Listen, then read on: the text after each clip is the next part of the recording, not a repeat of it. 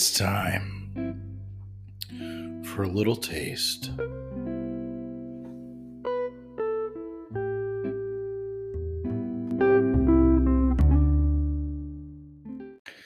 I just watched another Sergio Martino movie.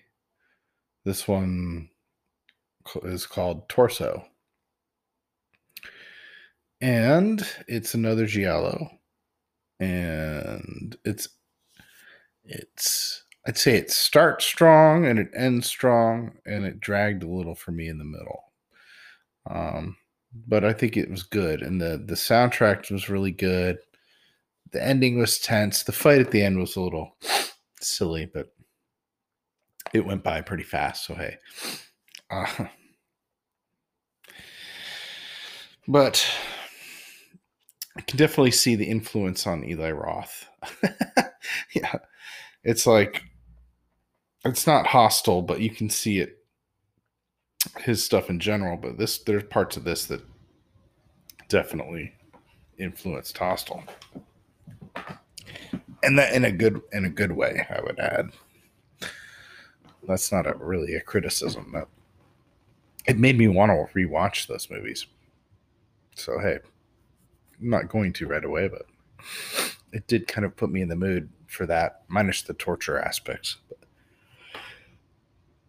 i just want to go pay more attention to how he shot the european locations now because it was pretty clearly uh, and then the train, like sitting in the train, feels like it came out of here.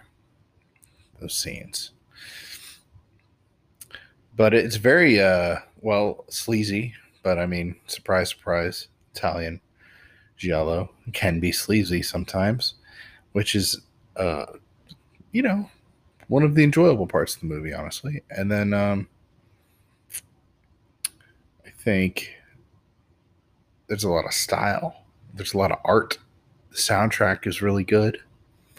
Uh, yeah.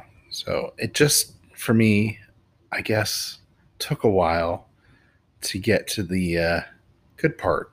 I mean, not the buildup was good too. But I don't know. There's something about it took its time a little bit, and and not in a bad way, really. But I I don't know. I needed some coffee, definitely.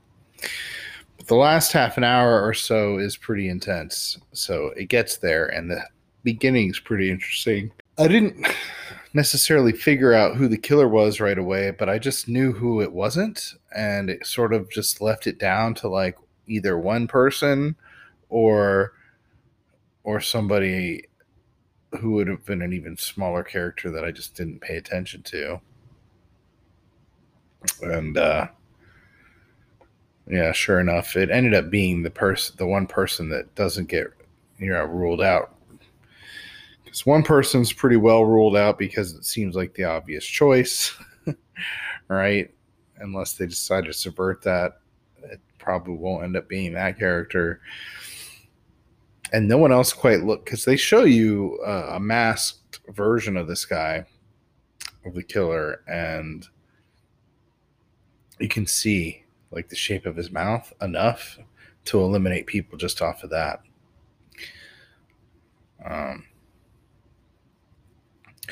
but they do a pretty good job of of hiding who it is when all said and done. It's just they set up one guy to to obviously be the uh,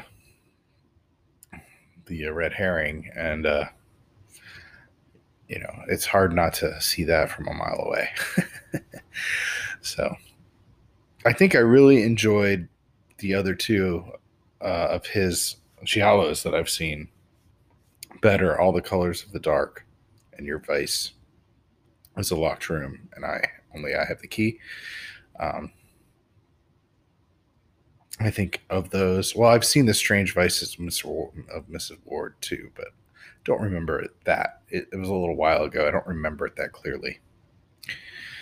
But if you're only going to watch one of his, I would I would of those four that I just mentioned. I think it was four. Yeah, I would uh, prioritize personally uh, your vice is a locked room and only I have the key. That was the one that kept my attention better, for sure. And I, I'm a fan of these things, but I've been spoiled on the big ones, and sometimes, sometimes these other ones are don't live up eh, to to the bigger ones. And th- th- this Sergio Martino's are pretty much there. They're pretty much up to par, but still, there's something about it. Sometimes, if you're not completely awake, they take their time, and there's in this case, there's some uh, surrealism going on, and there's these like sexual scenes that you know they just their their flavor kind of or their tone setting and it's just i get i get the i get it. I don't need need them to be there in this uh, frequency at this density to get it. So it feels less efficient than i'd like it to be personally but that also would change the movies dramatically if you did that. So hey i'm not saying anyone should do that.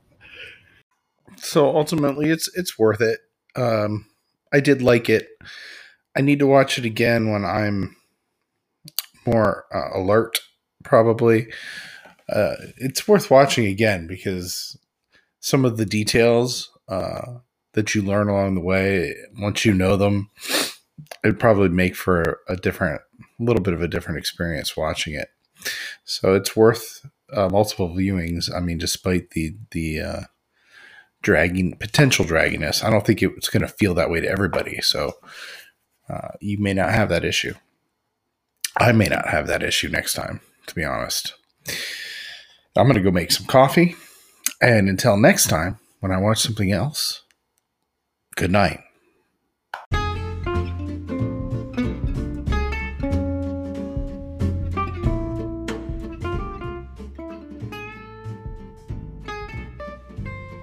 Thanks for listening.